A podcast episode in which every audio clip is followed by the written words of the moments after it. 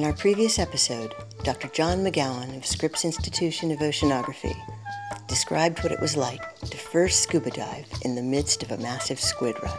I was astounded, flabbergasted. I'd never seen or heard of anything like it.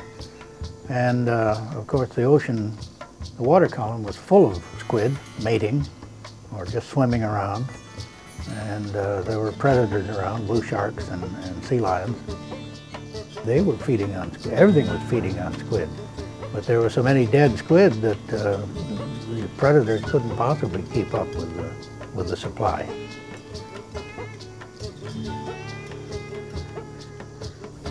Know, it's very strange. Very strange that they die after spawning, and it's very strange that they grow so rapidly. Why they should uh, have such a strange life history, I don't know.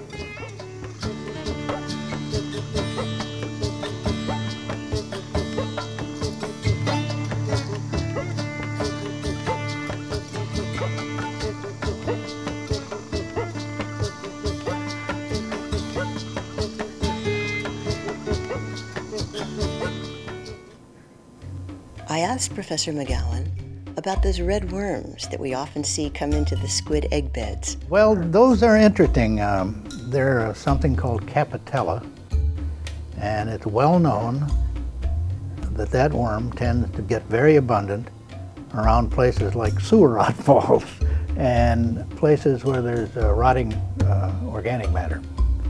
And for some reason, they also like squid egg cases. And their larvae can penetrate the egg case and then the worm grow up inside part of the egg case, not the egg itself. And I've raised them in the laboratory and as as we can tell, there's no mortality associated with all those red worms inside those egg cases.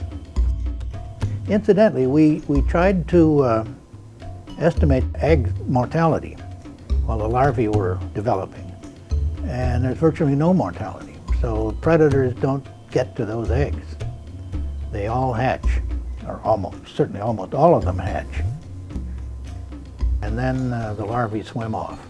Now the larvae, of course, are eaten. There's a big mortality of larvae.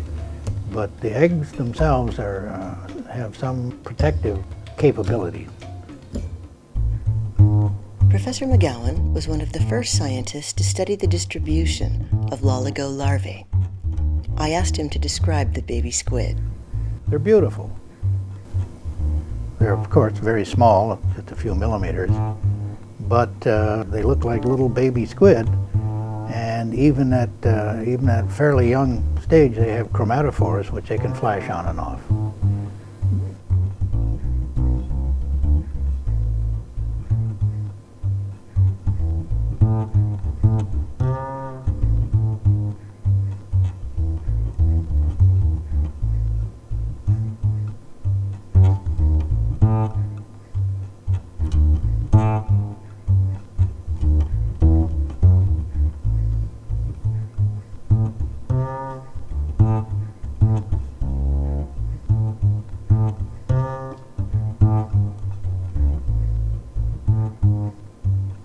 I then asked Professor McGowan about the intelligence of these amazing animals.